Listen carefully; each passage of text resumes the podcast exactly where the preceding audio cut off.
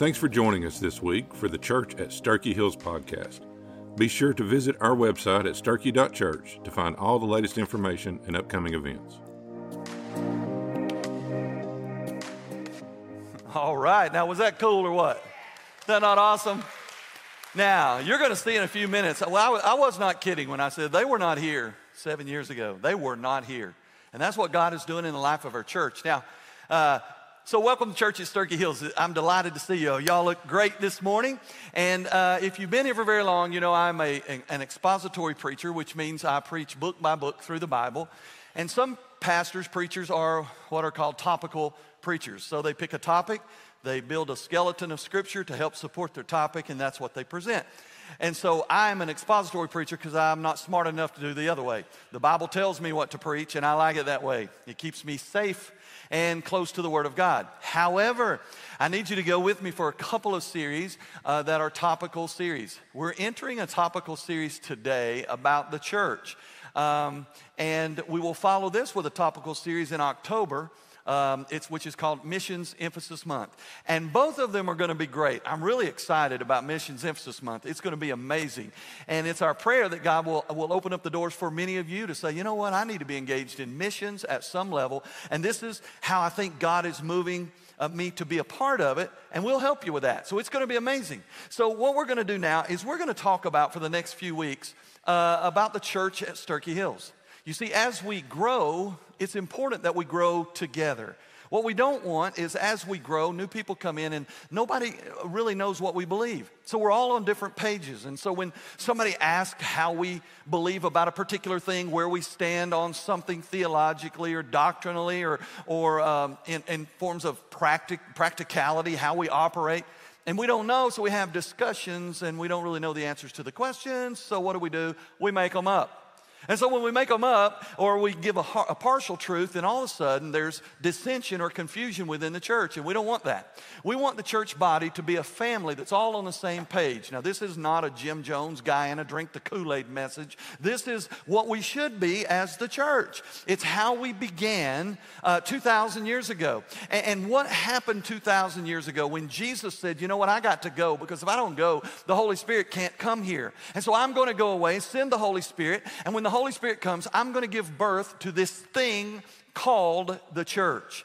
And so here we are 2,000 years later, and it's important that we believe what was taught in the early church, and it's, it's important that we all understand what that is. And so we're going to be talking about who we are. And, and I, I've written a new membership guide, a partnership guide, which you'll receive next week that we will use in the future for people that come to our church, express interest in joining. They'll go to a membership class, and the book that you get next week will be the same book that they get.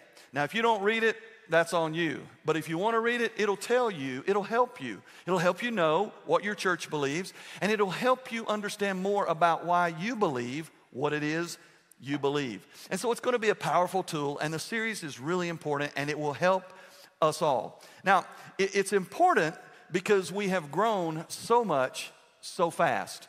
And I forget this as pastor. It's never enough for me. I want it to grow. I just want it to explode with growth. But we're not ready for that. So we have to grow into it for us to be healthy. So what happens is we've grown a lot over the last, um, uh, last eight years since the revitalization. And and sometimes we come to church and we look around and we leave and, and we're with somebody and we say, Man, there's a bunch of people I didn't know. Have you ever thought that? You left and said, Yeah, there's a lot of people I don't know. You ever thought that? Just kind of raise your hand, right? Yeah, well, me too. Now, for those of you that didn't raise your hand, meet me after church because I would like for you to introduce me to all those folks that I don't know that you just said you know. Will you do that for me? Amen. It's awesome. Now, we don't know people because we're surrounded by um, new people because our church is full of new people. Now, to illustrate this, to show you what we look like, I just want to ask you to help me. So, what we're going to do first is this. If you've been a part of the church of Sterchi Hills for longer than 10 years, which is really not that long, longer than 10 years, will you stand up for me, please? Longer than 10 years. Now, I want you to look around. These are the, our anchors. These are the ones that we that built the foundation that we now get to enjoy. But do you see how few there are? And if I had a chair, I'd have to sit down because I haven't been here for 10 years myself. Thank you. Some of y'all are old, you can have a seat, you're already tired from standing.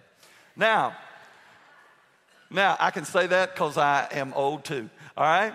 Now, if you've been here longer than five years, and not the ones that just stood up, I'm gonna let you rest. You saw how many there were. If you've been here longer than five years, I want you to stand up. All right, beautiful.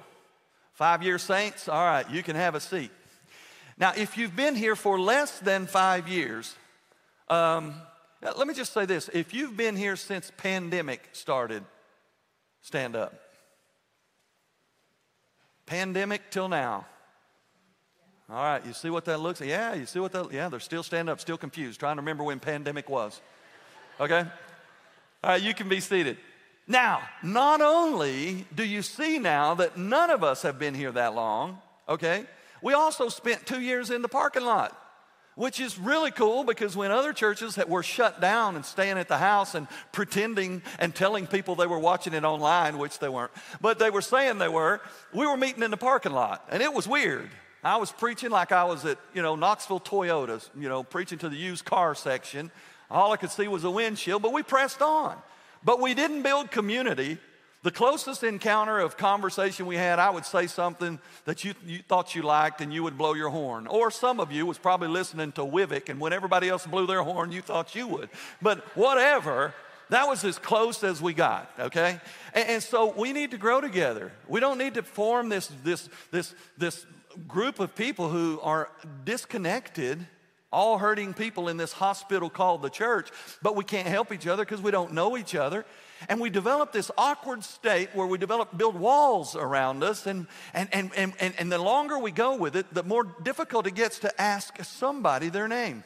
Now, here's why this is important in part because believers, those who have been redeemed in the blood of Jesus, the saved folk, the children of God, we're going to spend an absolute eternity together. That's a long time.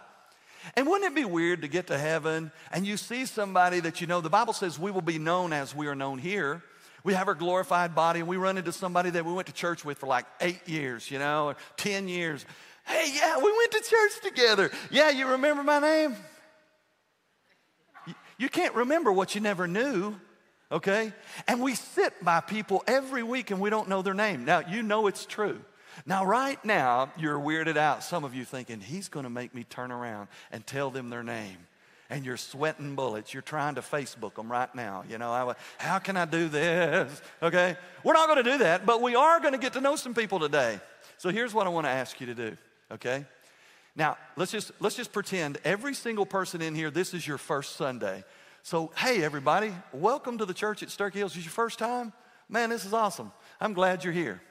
Now, that ought to be so comfortable just to ask somebody that, okay? Just, just to say, hey, welcome, I'm glad you're here. Or to say this, to ask them a question. So, uh, let me, I, I, gotta, I gotta let the barriers down. I gotta be transparent. So I stand in the front. I do an exit greeting. When people show up, I, I, I welcome them. But when they leave, I wanna say, hey, have a great week.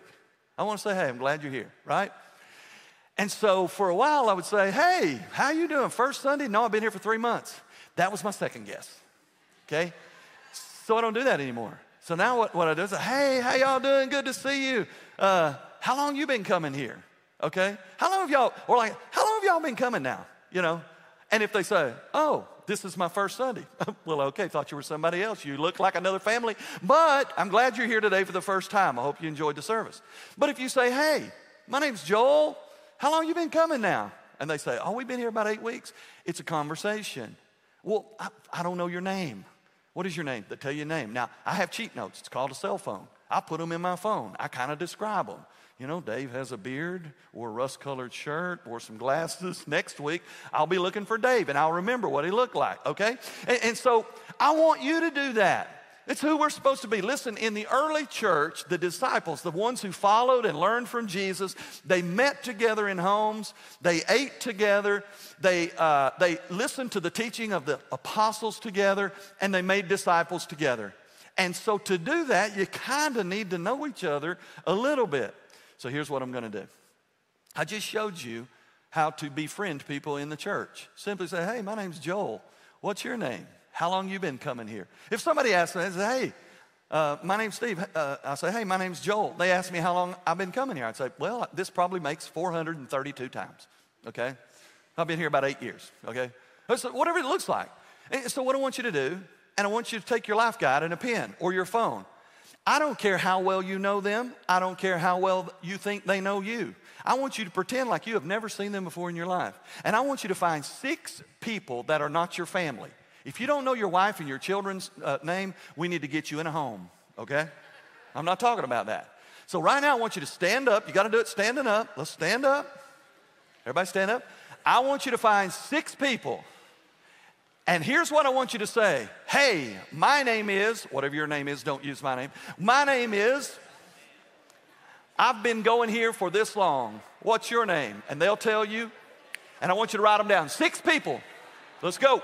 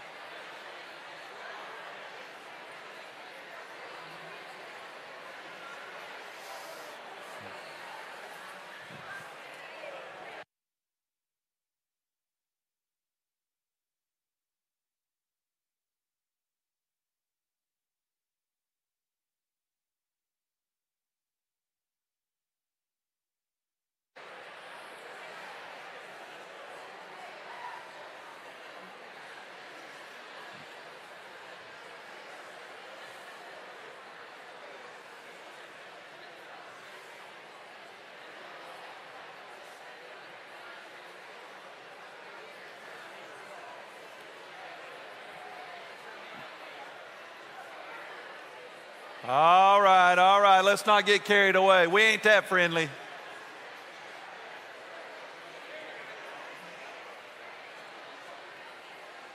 Wow.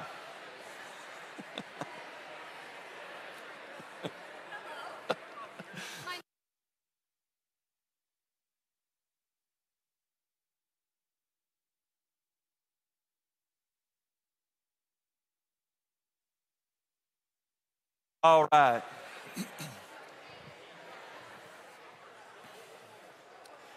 now, that's amazing, isn't it? That's, you know, did you hear that buzz? It was like an overgrown beehive. And uh, that's what the church is supposed to sound like just joy and, and, and uh, this welcoming spirit and invitational. And uh, there's a group over here, I got to apologize. I think you were with Bob Shabline. He probably witnessed to you, wanted you to get saved, wanted me to fill up the tub, get you baptized.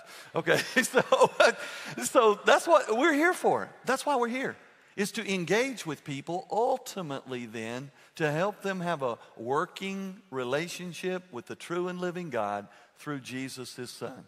That's what we're here for. And it begins with a conversation. Now, now, just be real honest. I know there's introverts and extroverts, uh, but did you enjoy that? If you did, say yeah. You know, it's weird, isn't it? Everybody likes to be welcomed and to feel included. Everybody likes to feel like somebody cares. And in less than six minutes, you all demonstrated that with each other. Now, listen, I shouldn't have to do that every week. We should do that on our own because we're filled with the Spirit of God, and that's what He leads us to do. Now, what you didn't know, this is why this is so cool. If you did what I told you to do, and I hope you did by writing them down or putting them in your phone, because I might randomly stop you on the way out and check you You know, I'm going to card you, okay, and see who, who's your six names. Let me just be real honest. You guys ventured none. You stayed right there. So, way to go, okay? There's a whole bunch of people back there you need to meet by next week. Now, here's the thing why is that so important? Because you didn't know it, but you just created a prayer list for somebody else. You see, those names that you recorded, those names that you received today, I want you to pray for this week. And you say, well, I'm not good at prayer. I didn't ask you if you were good at prayer. I want you to take those names and put them on your dashboard, on your mirror, in your book, on wherever you're going to be reminded to see it. Send yourself a daily text. And when you see those names again, a simple prayer God, I'm praying, and you pray for those six people by name. Here's what happens their name just got presented to God in prayer. That's cool. Also, you repeated their names now by next week for seven days. And now you know their names. Not only that, but all the people that you just introduced yourself to, they now know you and they know they have a friend. Man, that's just good stuff. And that's what the church is supposed to look like. Now, moving forward, it's important as we grow and we expand, it's important that we grow smaller as we do. And we do that by getting to know each other on a one on one basis every single week. Now, I'll be honest with you. I hope the circle that you ended up with were good representatives of the church at Sterchi Hills. If you ended up with some people in your circle introducing themselves and they were a stick in the mud, now you know their name, you come tell the preacher. Amen? I'll take care of that. All right? Uh, number two, I, I, want you to know that, that if, if, if you don't feel like that circle is going to pray for you, it's a big deal. You can turn in your uh, connection card, tear it off of your life guide, turn it in at the connection center, and just say your name, your number, and that you need prayer, and we'll put you on our prayer list okay? Because we're serious about it. That's what the church is supposed to do. We're supposed to care for each other. And sometimes we live in a consumeristic world where we come to church to receive rather than to give back. And we're supposed to be givers, not takers, because Jesus was a giver. Amen? Now, let's, uh, let's begin as we're going to unpack what we believe is the church, because every church is a little different. In our very community, uh, I could tell you if you're a guest today and you're wondering about churches in the area, I'm not backward about it. There's great churches in our area. I could tell you the pastor's cell phone number of many of them. I could show you where, they, where those churches are located, and they're really good churches. I mean, they're not Sterchi Hills, but they're really good churches. Okay, they're really good churches in the area, but all of them have their own complexion, they have their own dynamics, they have their own personality. They become who they are, and all of them may be similar in some ways. They are different in other ways. And so, in the next six weeks, we're going to unpack what makes us unique as a church. And it is determined by our DNA, what we believe. It is our core values, the things that we place the most emphasis on. Um, it is the things that we have built this church around. It, it is the things that if people ask you, you should know how we stand and what we believe about things. And and we're supposed to be linked. The difference is all of the things we're going to talk about in the next 6 weeks are built upon the one thing that every church should be linked and hooked and tethered to. And that is the eternal, infallible, inerrant word of a living, loving God. And if there's a place that calls themselves a church and they are not linked to this book, they need to call themselves something else because they are not a church. And so we are a church that's hooked uh, intricately to the Word of God. It's what we are built upon. So the question would be why are we using DNA? Excuse me, why are we using DNA as the theme, the motif uh, of our partnership guide and of this mini series moving forward. It's amazing. Tanner suggested DNA to me. I started doing some work. So let me define DNA. This is not my definition, it's not a paraphrase. I'm going to read what I copied and pasted from a very reliable source called Wikipedia. Okay. Now, DNA is an acronym for this deoxyribonucleic acid. If you're a biology or chemistry geek, you already knew that. But for the rest of us, that's what it is. Now, what does it do? This is really cool. Listen, and this is why it partners well with the church. It is the molecule that encodes the genetic instructions used in the development and the functioning of all known living organisms. It not only determines the biological instructions for each organism, it is what separates one from the other. DNA is passed from adult organisms to their offspring during reproduction. DNA contains the instructions needed for an organism to develop, survive, and reproduce. You get it? We have a great commission upon our life to reproduce ourselves.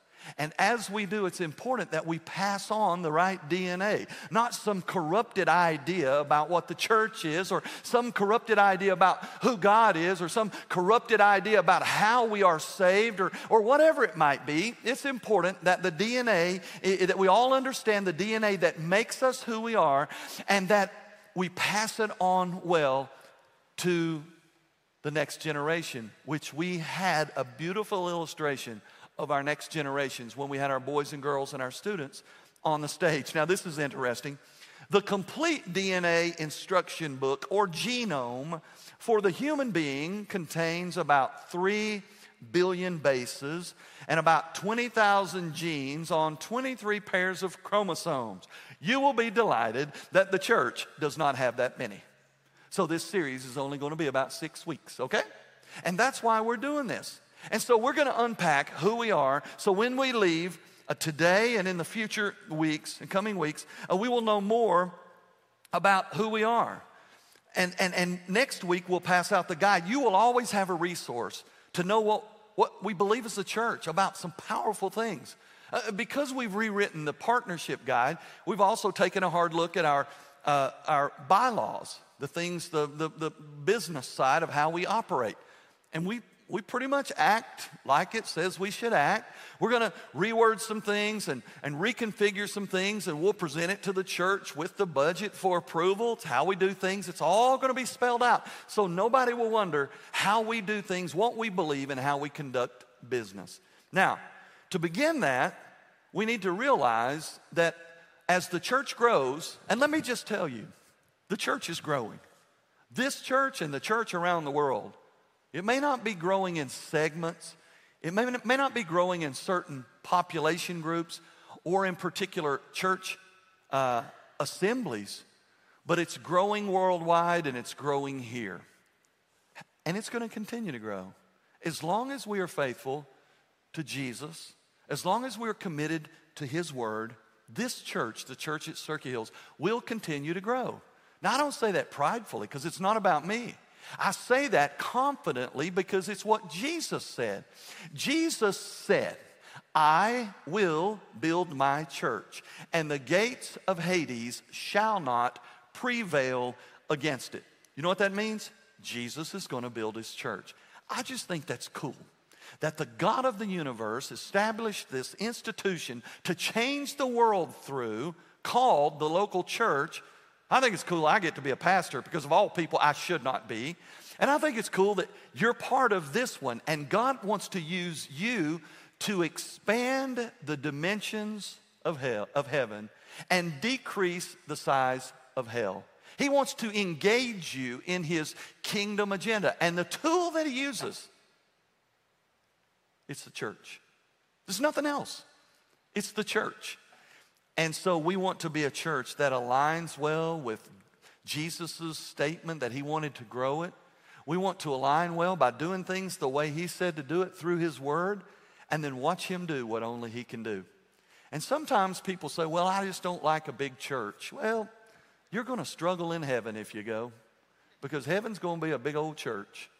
It's going to be full of people who are born again, saved in the blood of Jesus, who are children of God, the bride of Christ, the body of Christ, the church. That's what heaven looks like. And so, to, to, to begin to unpack who we are, it begins with something that every business or organization should have. Some don't, but they should. And I'm not going to say ours is the best one. Ours, it sums up who we are. A vision statement uh, in, in, in a few words, says uh, generally who we are. And so I want, to, I want to show you our vision statement. Our vision statement is this We exist to lift high the name of Jesus, the supreme changer of all things. We exist to unconditionally offer the love of God to all people, both here and around the world. We are a community of believers joining together in obedience to the great commandment and a passionate pursuit of the Great Commission. That's who we are. And you don't have to write it down. Next week, when you get your, uh, your partnership guide, it'll be right there. It'll say vision statement, it'll be right there for you to, to begin to learn. I want you to know that's who we are if we had to sum it up. Now, the next step in an organization is to kind of define simply how it is we're going to accomplish our vision statement. And so the next thing we're going to talk about are our mission objectives. Our mission objectives explain how we're going to accomplish our vision statement. And so to easily remember it, we, we use three words knowing, growing, and going. So let's talk about it a little bit. Knowing is simply this our mission objective in, a, in accomplishing our vision statement is to know, is knowing Jesus intimately.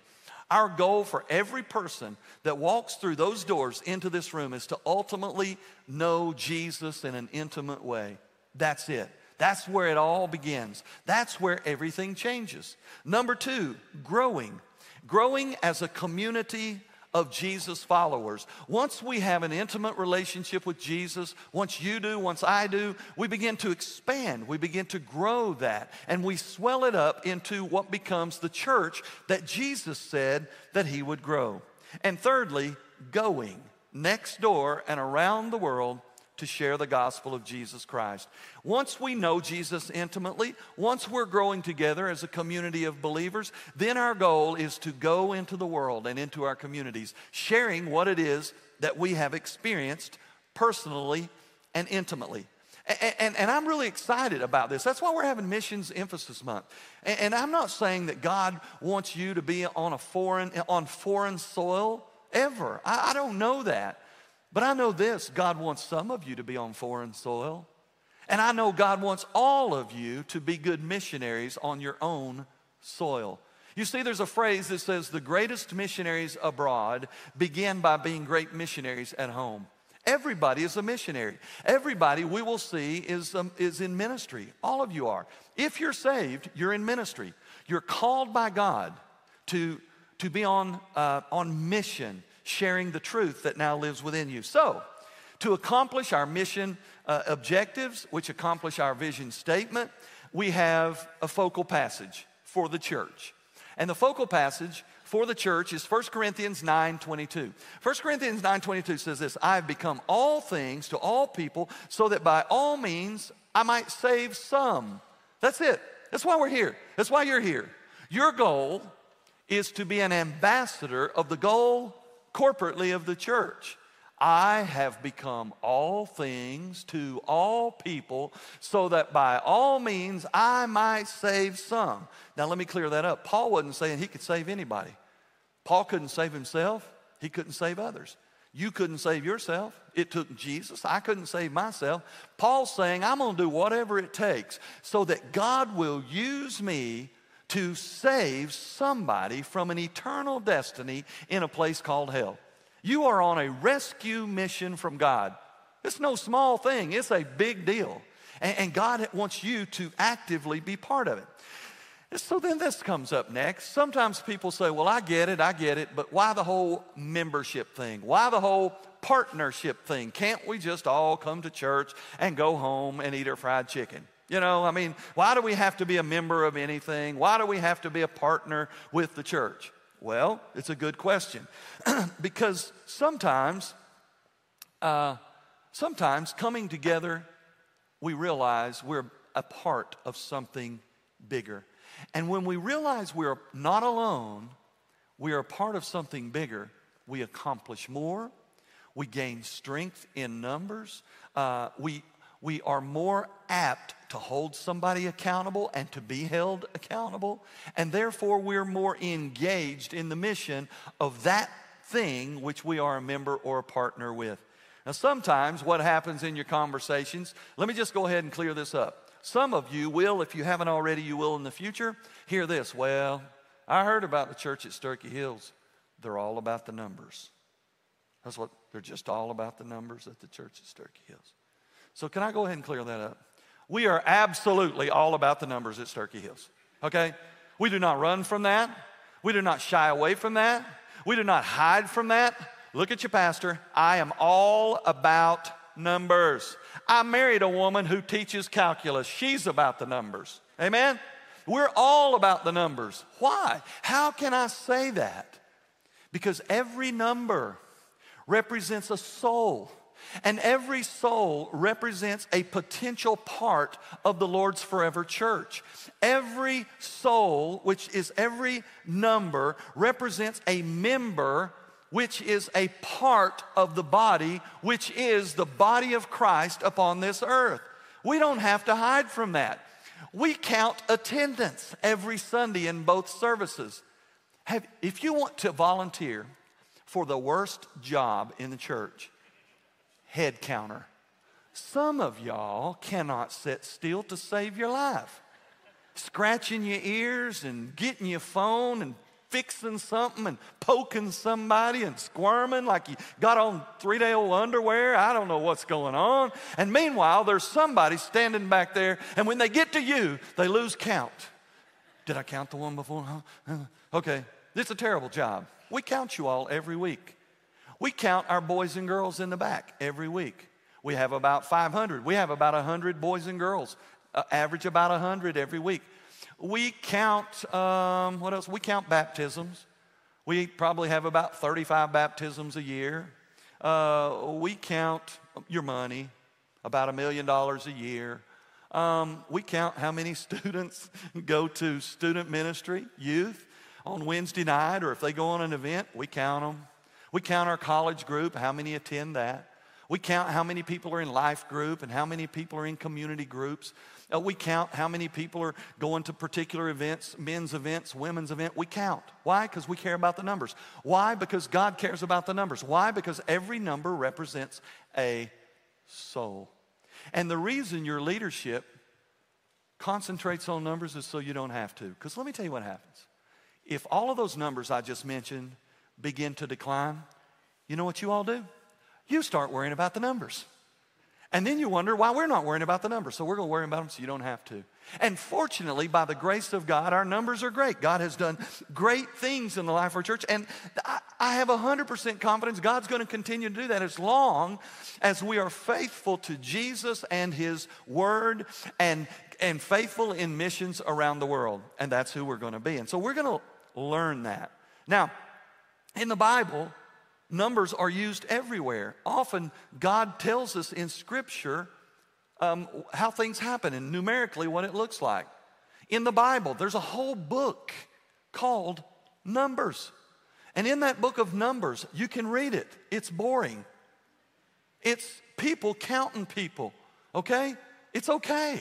So when somebody says the church at Sterchi Hills is all about the numbers, you hold your head up, grow a spine, and say, Yes, we are, and you should be too. Because every day, the number of people that are dying and going to hell is growing because we haven't done what we should do. And that's true. Numbers matter to the devil, numbers matter to God, and numbers matter to the church at Sterchi Hills. And so, and so, why then members and partners? How does that evolve? How do we get to that place where we're like connected? We have a membership. Now, I want to be real clear. We're moving the word from membership to partnership intentionally. Because when you use the word membership, it's like you're joining the country club. And there's nothing wrong with the country club, okay? It's like you're, you're in school and you're, join, you're going to become a member of the beta club. And nothing wrong with the beta club, but it's not the church. And God never wanted us just to have people who signed a line and said, Yeah, I'm a member of that. Being a member of a church will save absolutely no one unless they are a member of the church because Jesus has come into their life and radically saved them. then they will spend eternity in heaven. And so we want to be real sure when we use that word, membership of a church, that it's, it's, it's not our salvation. Membership of a church is more of a partnership in the church, a partnership, uh, uh, joining the church in their mission, doing what God has called the church to do, and utilizing and deploying each one of us in the spiritual gifts that He's given us. I want you to know this. If you're born again, the Holy Spirit sealed you, and He desires to fill you. And when He came into your life, He brought gifts. Now, He brought fruit love, joy, peace, patience, kindness, goodness, faithfulness, gentleness, and self control. He brought, the, you got those in you. They're just waiting to get out. All of that stuff. They're just waiting to get out, okay? But he also gives gifts, and the Bible talks about gifts, and we'll talk about those. Gifts that he wants to use in the church as a member of this body called the church. And so I want to give you a few reasons, and we'll be finished, a few reasons of why we believe partnership with the local church is important in your life and in my life. First, it's important biblically. It's important biblically because Christ died to save us one by one, but he established the church so we're never alone. That's so cool. Sometimes people get saved at the same time with other people. Doesn't mean any of them are not saved. It just means they got saved at the same time. But the truth is, anybody that's saved was saved individually. God saves people one by one. But left by themselves, they become vulnerable fruit, ripe for the picking of the devil. And so God established the church where one by one we come together and we build this beautiful thing called the church. We find strength and encouragement when we are connected to other believers through the local church as the body of Jesus on this earth. That's what we are. We're the body of Jesus Christ on this earth. Now, scripture will help you so you know we're just not making this up. Romans 12, 4 and 5 says, For just as one body, we have many members, and not all the members serve the same function. So, we who are many are one body in Christ. And individually, we are members who belong, members who belong, members who belong to one another. Scriptural, it's, it's biblical. Ephesians 4, verse 15 says, But practicing the truth in love, we will in all things grow up in, into Christ, who is the head. From him, the whole body grows, fitted and held together through every supporting ligament. As each one does its part, the body builds itself up in love. Isn't that cool? You are part of the body of Christ. I don't know what part you play. You, you, you like me, probably have parts you'd like to play. You know, if you, if you looked at the anatomy of a body, you know, we want to be a particular part. Nobody wants to be like the big toe. It's a terrible part. It's tucked away in a nasty sock with smelly friends, you know. I mean, it's awful. You know, it's, it's awful. But it's vitally important to the human body. I was talking with a, a lady just the other day. She was our midweek Wednesday service, and I was asking if anybody had ever br- broken a bone, and she said, I broke my big toe. If you want to know how important the big toe is, go home after church, take your shoe and sock off it, and whack it real good with a big three pound hammer. Watch your whole body respond. Your whole body will let you know that it is connected. And then your whole body will walk, and your big toe will let the whole body know it's not functioning properly. Listen, I don't know if your job is to be the big toe, I don't know if your job is to be the brain, okay, or somewhere in between. It doesn't matter. God created you to be part of the body. And the body is only a part of the body when it's connected to the body. And that's the importance of church partnership. Number two, it's important culturally. We live in a world of shifting sands and moral relativism. As I said earlier, we have lost our minds. You know, we're headed in the wrong direction on the fast track.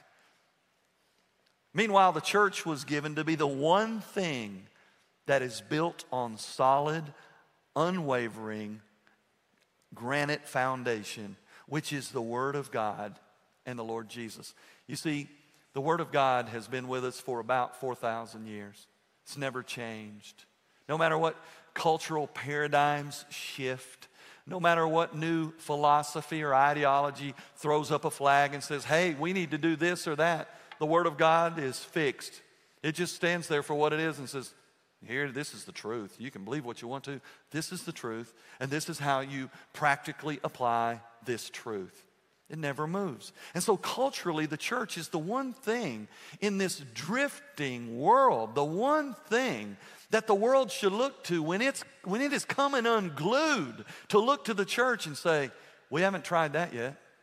Or maybe we tried it and now we see what the world looks like. We need to run back to that. And when they come to the church, it ought to be it ought to look very much like it did 2000 years ago in terms of what it believes and how it loves other people. And so it's important. Being a partner with a great church is important culturally. Matthew 7 verse 24 says everyone who hears these words of mine and does them is like a wise man who built his house upon a rock. The rain fell, the flood came, the winds beat against the house, but it did not collapse because its foundation had been laid on the rock. Everyone who hears these words of mine and does not do them is like a foolish man who built his house on sand. The rain fell, the flood came, the winds beat against the house, and it collapsed and it was utterly destroyed. You don't have to look far to find people who are building their lives on a sand foundation. And if you observe them long enough, unfortunately, you will see their house crumble around them. Meanwhile, you and I have a church, the family of God, the bride of Christ, who it, we are built on truth, a solid foundation that will not move. And so it's an anchor for the world that's losing its way. Thirdly, I want you to see it's important personally. Membership is important, partnership is important personally because we find strength by standing with others. In a world where commitment to schools, and jobs, and marriage and country is being sacrificed on the altar of personal happiness and consumer driven attitudes, church membership pushes back and calls individuals to lock arms with others and stand together, committed to a higher calling and a greater good when we're committed to something bigger than ourselves, it reminds us now that we must be accountable to that thing. We begin to take ownership of something bigger than the pettiness of our own individual selfish life.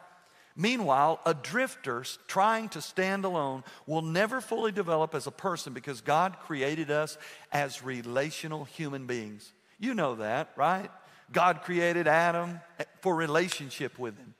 God lets Adam do a lot of work naming the animals, and then he, God noticed that Adam was alone. He was lonely. And so he created uh, and fashioned a woman to be with him. God built us to be relational. And as believers, as, as individual children of God, saved in Jesus' blood, we're built to have relationship with each other. There's really nothing sweeter than, than to have a relationship with Christians. And let me tell you how I know that. Because I got saved when I was nine years and 10 months old. And Kendra and I got married in 1985, and we've been a part of a whole lot of stuff. We've been a part of different businesses and different organizations along the way, different teams and different things.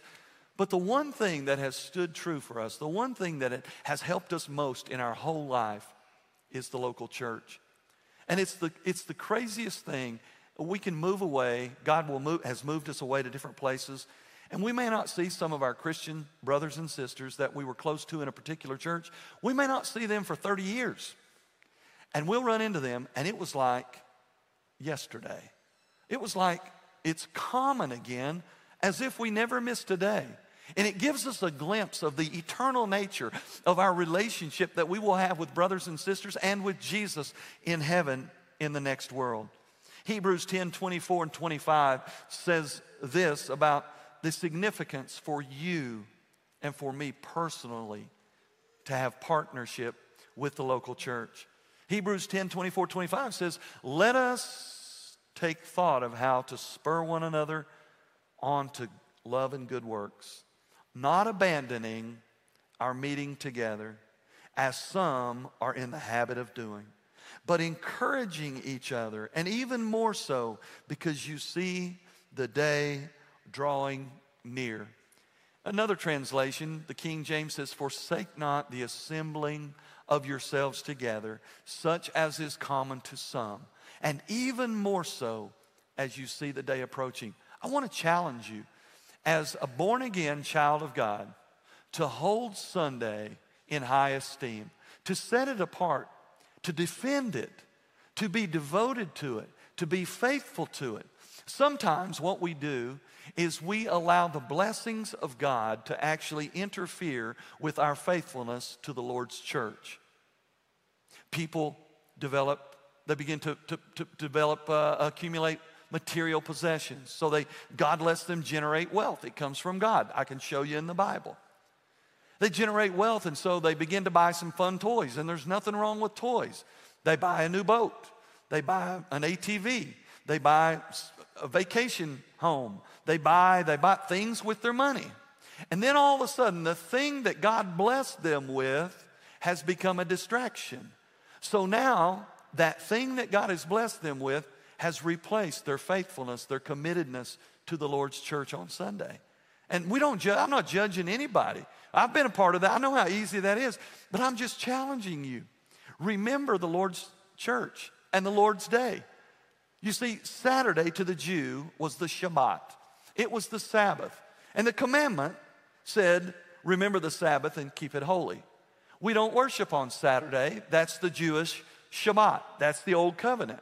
The new church, from, when, from its inception, worshiped together on Sunday to celebrate the resurrection day of Jesus the Savior. And for 2,000 years, men and women, boys and girls, have come together on Sunday to celebrate the resurrection of Jesus. And every believer should have a passion and a, des- a desire to come together with other people to celebrate the resurrection of Jesus. And that's why we come together as a church. And so being a partner is personally important to you. 1 Corinthians 1:10 says, "I urge you, brothers and sisters, by the name of our Lord Jesus Christ, to agree together, to end your divisions, and to be united by the same mind and the same purpose." And I could read you scripture after scripture to point to the significance in your personal life of being partnered with the Lord's church. The next one, it's important practically. Membership is important practically. Let me explain. Membership devi- defines the expectations and develops the allegiance to one common purpose. Okay? Now, watch this. Every team has a roster, every school has an enrollment, every business has a payroll, every branch of military has an enlistment, every country has registered citizens, and every one of those institutions have a goal and, and an agenda and a playbook to operate by. Doesn't it make sense that the greatest institution that this planet Earth has ever seen is the church? Doesn't it make sense that it would maintain some level of, contact, of connection? To its constituency, some level of measuring what it looks like in dimensions, some level of including people into a greater good. Sure, it does. It's called church membership, church partnership. It's, it's called being born again, connected to others in the local body of Jesus Christ called the church. Acts chapter 2 helps us understand that even from its inception, they were counting people and measuring and monitoring the growth of the church family. Acts 2 says, So those who accepted the message were baptized, and that day about 3,000 people were added. You keep reading in verse 47, and the Lord was adding to their number every day those who were being saved. You keep reading, and now it multiplied. He began to multiply the growth of the church. And so we're to be a part of it practically, but not only that, finally, membership and partnership to the local church is important missionally. Let me explain why. Partnership affords every person the opportunity to find support in the Great Commission. This is so cool. He saved us one by one, but He didn't want us to be alone. And then He challenged us to take this message to the world.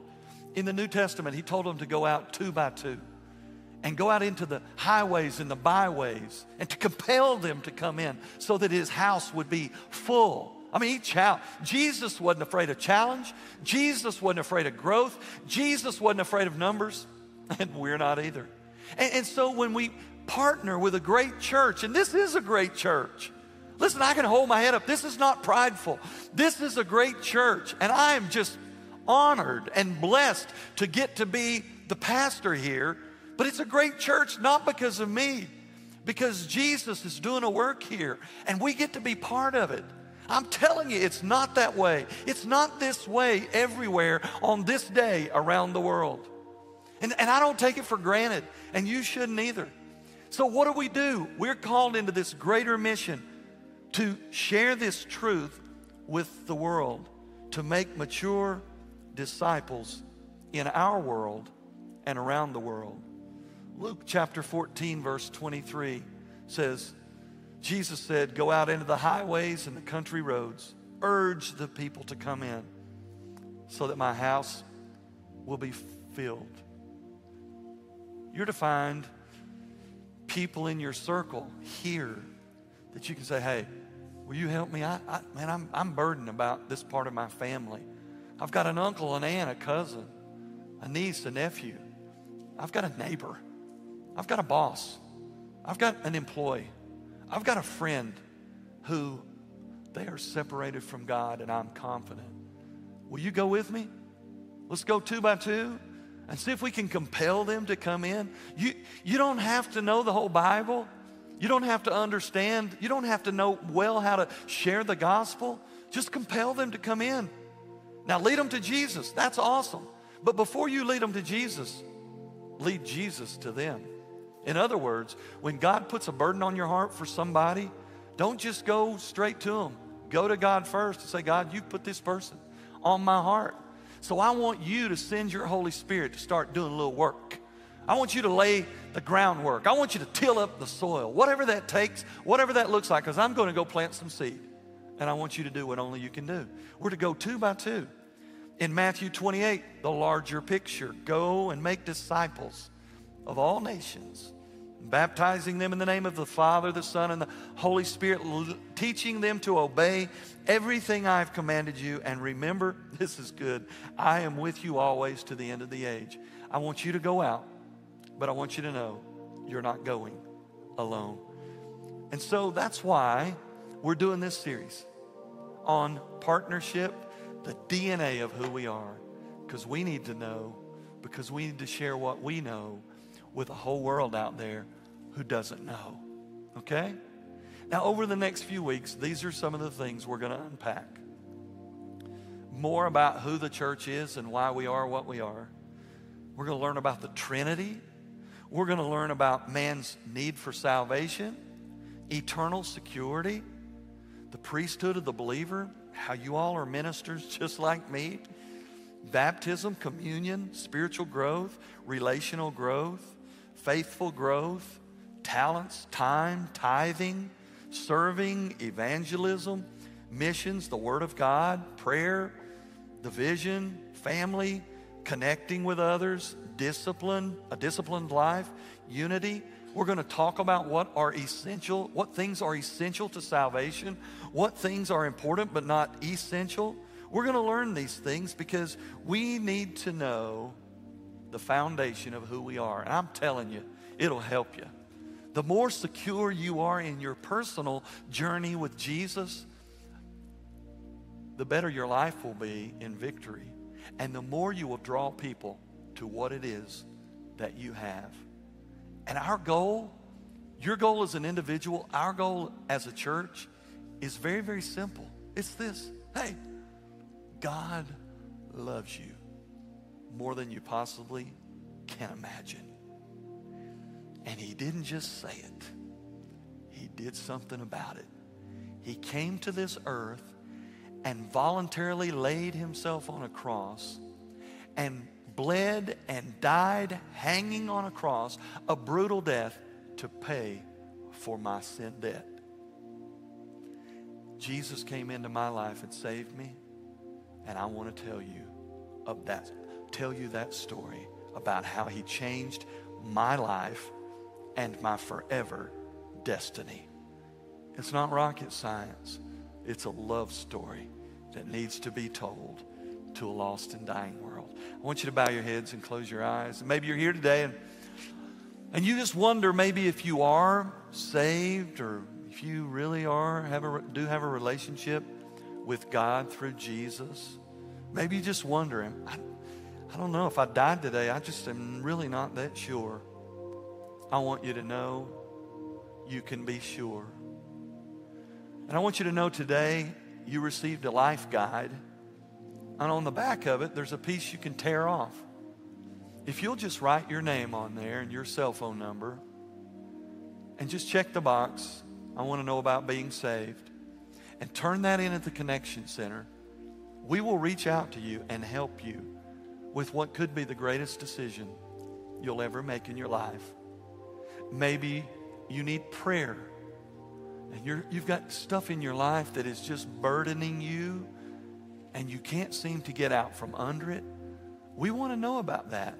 On that connection card, just write your name and your number and simply say, I need prayer. If you want to be specific, you can. If you don't, you don't have to. And we'll put your prayer request on our prayer chain. And you'll have over a hundred people praying for you as soon as you do that. Maybe it is on this day that you just need to open yourself up to realizing that God has saved you, but now He wants to use you. He wants to engage you and deploy you in His kingdom agenda called the Great Commission. Whatever that need is, would you respond to Him today? As we sing in just a second, the altar is open if you want to come and pray. You can do it in the privacy of your own seat. But I would say respond to what the Holy Spirit puts in your heart. Father, we thank you for this day. God, I've got to say thank you again for our boys and girls. I am delighted to pastor a church that you trust with our future. That is, that is just so important to me. And I'm humbled that you would trust us with the future. So, God, I pray that we would do well by that. I pray for the mommies and the daddies and the grandparents of these little boys and girls, God, that they would live life for you well before their children. That they would look right there in their house, in the relationship of their mommy and their daddy, and say, Wow, there's something different. God is real. God, I pray for every boy and girl back there that when the time is right, that you would invite them into your family and they would receive it, and we would be a church that disciples them. And now, God, I pray for us, the adults, sitting in this room. I pray, God, that we would be found faithful. I pray, God, that you would help us be partnered with your local church here, using our gifts, demonstrating the fruit of the Spirit in our circles where we live and work and play. And God, I thank you for letting me be here at this church in this season And we pray that Jesus will always be lifted up and that you will always have your way and your will and you will build your church from this very place at 904 Dry Gap Pike. And we'll give you praise and we'll give you glory because it's your church and we pray it in Jesus' name. Amen.